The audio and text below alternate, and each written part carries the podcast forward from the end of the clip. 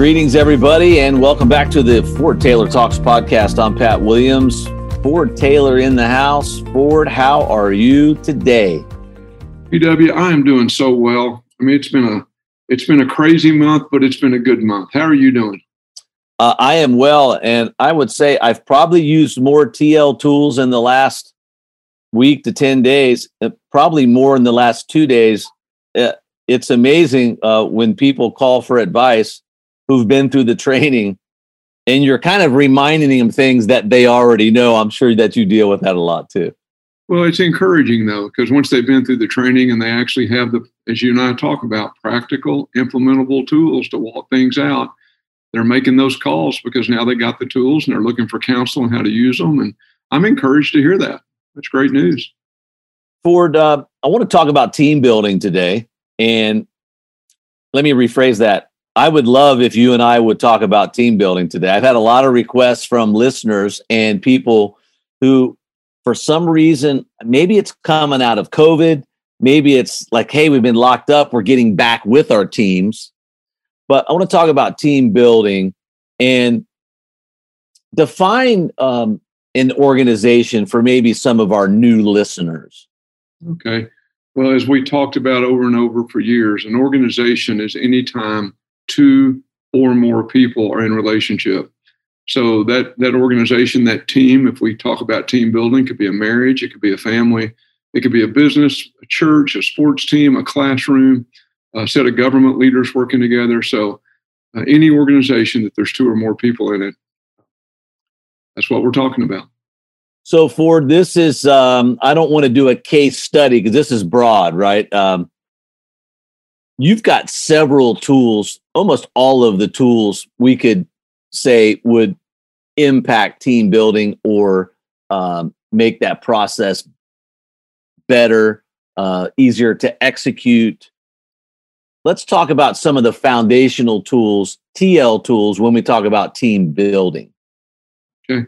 Well, you know, I, I believe your best teams are made up of two things. We actually call them high performing teams. So think about a high performing marriage Think about a high performing athletic team, a high performing business team, a high performing church team. Just think about whatever team you want, but a high performing team is made up of two things. And one of those is that that team has healthy relationships. And the other thing is that each individual on the team has a high individual performance. And when you have a combination of those two things, uh, and they all get in the quadrant where they are all healthy relationally and they're each doing their role at a high level, you, you really can't stop that team. And again, even a marriage, you can't stop a marriage where they have that kind of relationship and they both know what their transactional roles are. And it's uh, so any team that can develop those tools, that skill set, they operate at a higher level. Ford, so when we get into the beginnings or maybe a reset, I want to use the term reset. I love that term reset. So we're resetting a high performing team. Um, from from a a review standpoint, um, you know, transformational leadership clearly talks about the five stages to building teams. But I love, and you explain it so clearly, as we roll through the five stages, maybe in a reset, there's new people, there's people that have been working out of their homes. Would you recommend that these teams go back to stage one? Yeah, you, you're automatically. I mean, even if you've got a stage five, stage three, stage four team, as soon as you bring a new member onto that team, that team now is all at the lowest common denominator. And so it's important that whatever tools, ingredients, behaviors, as we call them, that we use to get that team from where it was up to three, four, or five, that we become very intentional about reviewing, processing, going back, and bringing that new individual up to that team level very, very quickly. And and by going back through the tools and reviewing them and sharing them, uh, it's it's amazing how fast that can happen.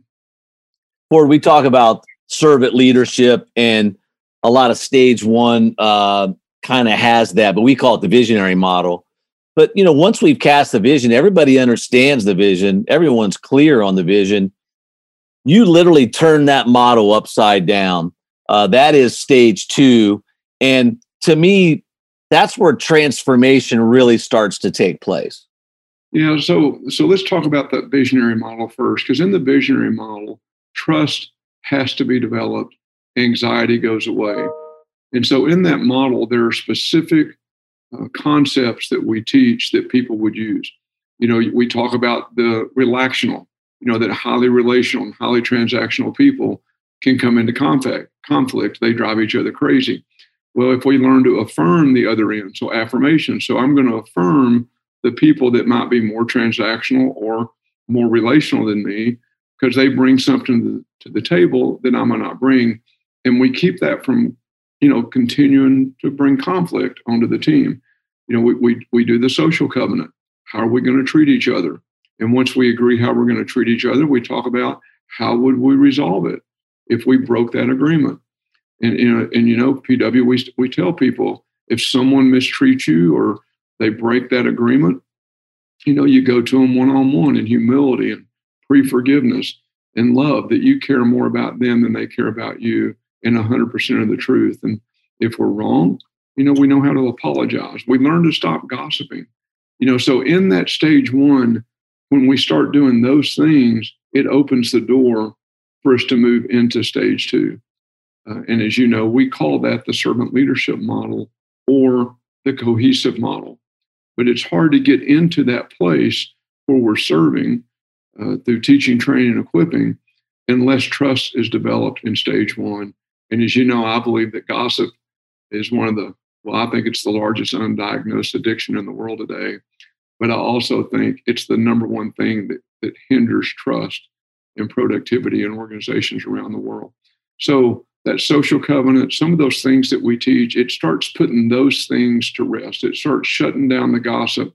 It starts building the relationship with people so they can become more transactional.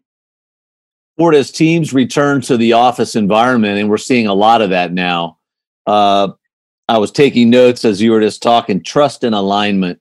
Um, how much trust and alignment do you think trust and alignment uh, got better during Zoom calls and working from home, or got worse? I'm very interested uh, in your answer to that question.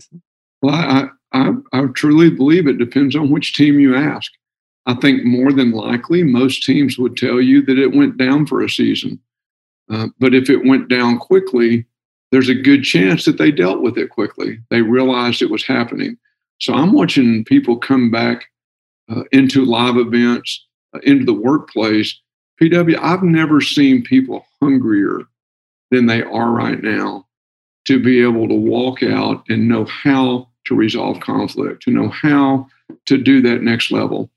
I mean, our, our country has gone into so much turmoil, you know, conflict over politics, conflict over the shot, conflict over wearing masks, that people are hungry.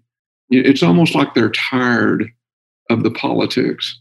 And they're saying, you know, our relationship with each other is far more important than our opinions on these items.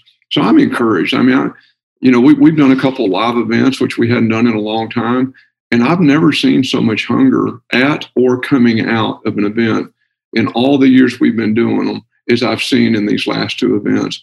And the companies that we're working with, uh, even the, the churches, I mean, there, there's just a hunger now to get this right. And so I believe that people will fight hard to, to build those trusting relationships, to come together around common vision, uh, to move forward because they don't, I don't think we want to go back. Uh, yeah, I, am excited to see the hunger that's out there right now. And I'm hearing this from other people that do this kind of work. I'm not the only one saying it. Ford, I want to stay on this issue of trust. Uh, I watched you do an exercise. Um, you probably saw my my jaw open, but we were we were meeting with a group of leaders, and I know we talk about the trust continuum, and you challenge people to make a dot on the trust continuum uh, absolute trust, no trust, and you always put a 50 yard line there. You actually was you were meeting with a a group of leaders, and you made the leaders go to the board and write the initials of the other people in the room where they, based on their experiences with that individual, fell on that person's trust continuum. I hope I explained that right. This is an audio show. Uh, I should have filmed you doing that, but but we were in a um, consulting environment, if you will. Uh, but that absolutely blew me away. And I thought that was a breaking point um, in that meeting. How would you recommend teams? Is, is that an exercise that you would recommend for, for all inner core uh, organizations to do from time to time or at least once? Well, first of all, let's let, I'm going to answer that, but let's talk about inner core. Okay? okay. So inner core is a group of people who have committed to have a desire to go toward a common vision, pulling on the same rope, the same direction. They've already committed to walking out the social covenant. How are we going to treat each other? How are we going to deal with it? They've made the commitment not to gossip. And so they first of all that has to happen. Now, you were in the room and you watched these three different groups of people that had been at odds with one another uh, over the years that said, We don't want to be at odds anymore. They had just come out of the, the training and said, Could we go deeper? So, so you watch that. I'm going to answer your question.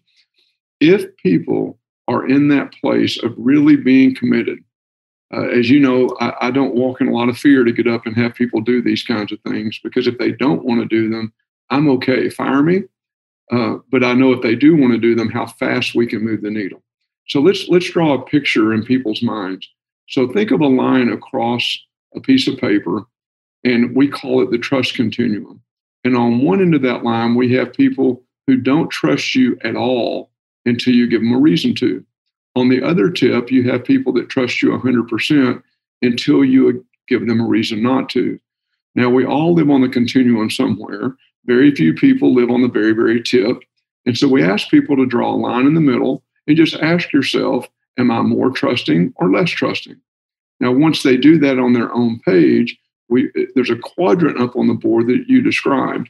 And up in the upper right hand quadrant, if you can imagine drawing a quadrant, just two, one line intersecting another line, is where we have our high performing teams.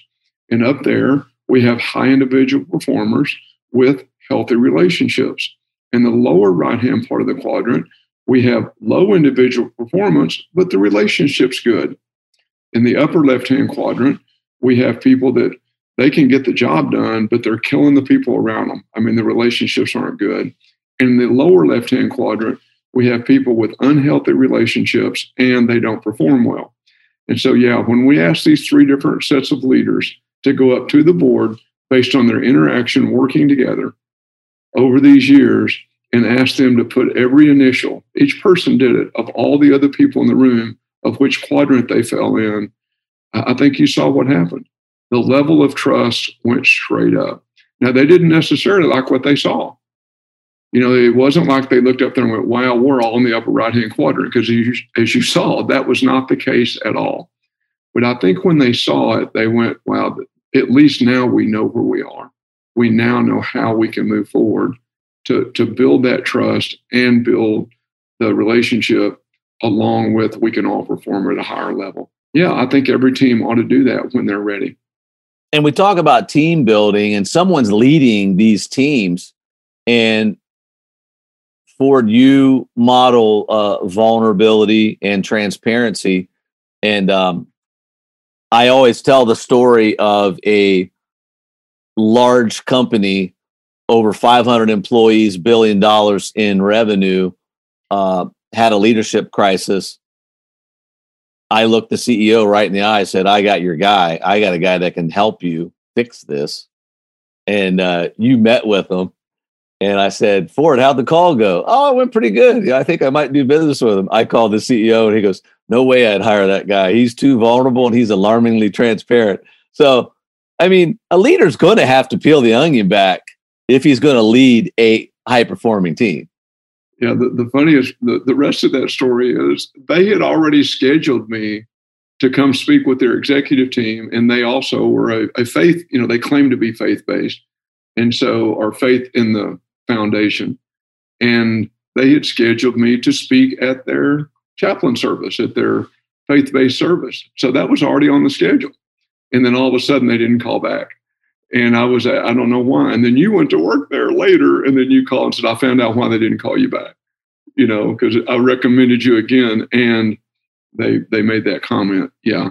If you want to be the best leader, if you want to be a leader that people want to follow, yeah, they, they don't want to think you're perfect. They, they, they want to know you can relate with them. And so vulnerability and transparency, you know, for uh, many people, they assume that that's a sign of weakness. But it's not a sign of weakness. It's a sign of strength. It's a sign of we're all human. You know, I probably had the worst team call I've had with our team this week. And you know, we were on our Zoom. We were driving, so I got kicked off like five times. My tank was empty. I had been going hard for four weeks. And, and I said some things that they didn't hear. And then when I came back on, I said some things that they did hear. And by not hearing what I'd said at first, I mean, everything got convoluted. And so, what did I have to do the next day? I had to send a letter out to all of our team, an email. And I had to do the six step apology on three different things in one email you know, and it's like, you know, I'm the one that did it. I'm the one that caused it. I, I was the one that was in the car driving when the Zoom was going on. Well, I wasn't driving, my wife was. But yeah, so I'm the one that had to take responsibility for it not going well. And and most people say, well, you know, why would a leader take responsibility for something like that? Well, it's because I was the problem. I'm the one that caused it, and and my team deserved an apology from me. Ford, I think you're an awesome leader. Thank you for modeling that. Um, all six steps are necessary, which we talked about before we started uh, recording this. Um, there's no shortcuts in the six step apology. No, I, uh, you know, one of the groups I work with nationally, uh, it's it's around really trying to impact America. And one of the stories that got told this week was you know there was a there was a law there was a something in the Congress written that the government was going to apologize to our First Nations people, our Native Americans, um, around the things that we did early in history that impacted them. Well, the government never publicly did that. And so on the National Day of Prayer, the director of that asked for permission from the First Nations people, could she do it? And and I, I shared with them on our call, you know, when, when you add those last three steps, you know, when you say, we did this to your people, you know, we were wrong, and I'm sorry. On behalf of America, on behalf of the people that look like me, you know, I'm sorry that we did these things. Uh, you know, I'm sorry that we stole your land and demonized you. You know, the, all those things. But when you do that, and then you say, Will you, or one day when you can, you know, we did it and we're wrong and we're sorry. You know, will you forgive us? And will you hold us accountable to never go back to that old behavior? It's amazing whether that's done on a national level or an individual level, something happens when people have the choice to forgive because the forgiveness, the forgiver is the winner. That's who gets set free. And then when you go to that sixth step, and and again, that might be hard to do in a national thing like that. It would be, is there anything else I owe you an apology for? You know, when you do that with people that you're close to, something shifts in the room because, you know, hold me accountable. And is there anything else shows that we are committed to changing. We're committed to make things better in that relationship, in that organization, whether that be a marriage, a business, a church, or even a city or a nation.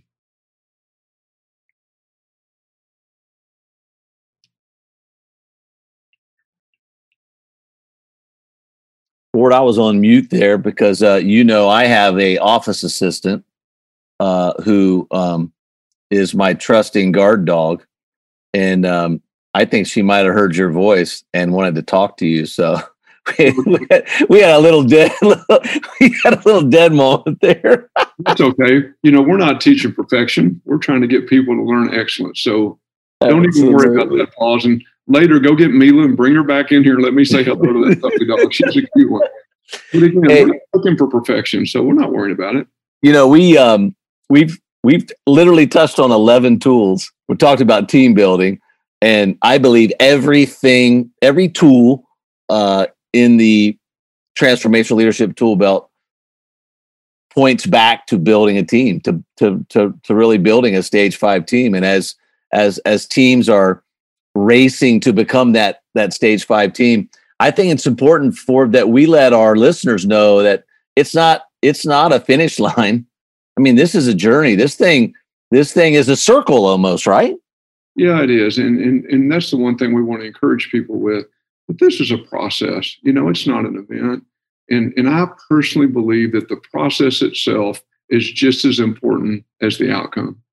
Because when we go through the process, we change as individuals. And as we know, it only takes a small percentage of individuals in any organization to completely shift the culture of that organization. And so the process is what makes it happen. Now, the outcome is we're different people. You know, the relationships are different.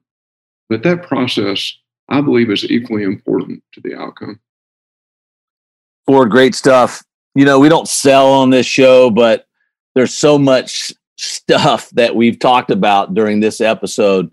Um, folks, go to FordTaylorTalks.com. A lot of resources there. I mean, you could literally get a leadership class just by going on the website. It is stock full of information. And Ford, what I love about it, you can get a piece and you could take it home and use it in your family life. You could take it to your little league practice. You could take it to your business. Um, I love the information. It's it's it's awesome to say the least. So congrats to you and your team. Well, thank you, PW. As you know, we, we try not to sell people um, on books and, and videos and all that. And that's why we put so much out there on the website and on this podcast that some people would call free. I mean, we, we do that on purpose. And and then if people do want to go deeper, you know, there's the audio books, there's all those other things. But we we try so hard. We don't want to be salesy. We really want to walk out what we teach, and that is our heart to help other people. So thank you for those kind words. Ford, as we bring this one home, we're coming around the final turn we are heading towards uh, always trying to be a stage five team, you and I, on the Ford Taylor Talks podcast. You know, let's get lit as we cross the finish line, shall we, my friend? Let's do it. You know, PW, that's the thing that encourages me the most about what we teach. You know, as people use these tools, what they find is their heart changes. It's not just their brain, it's not just their mind.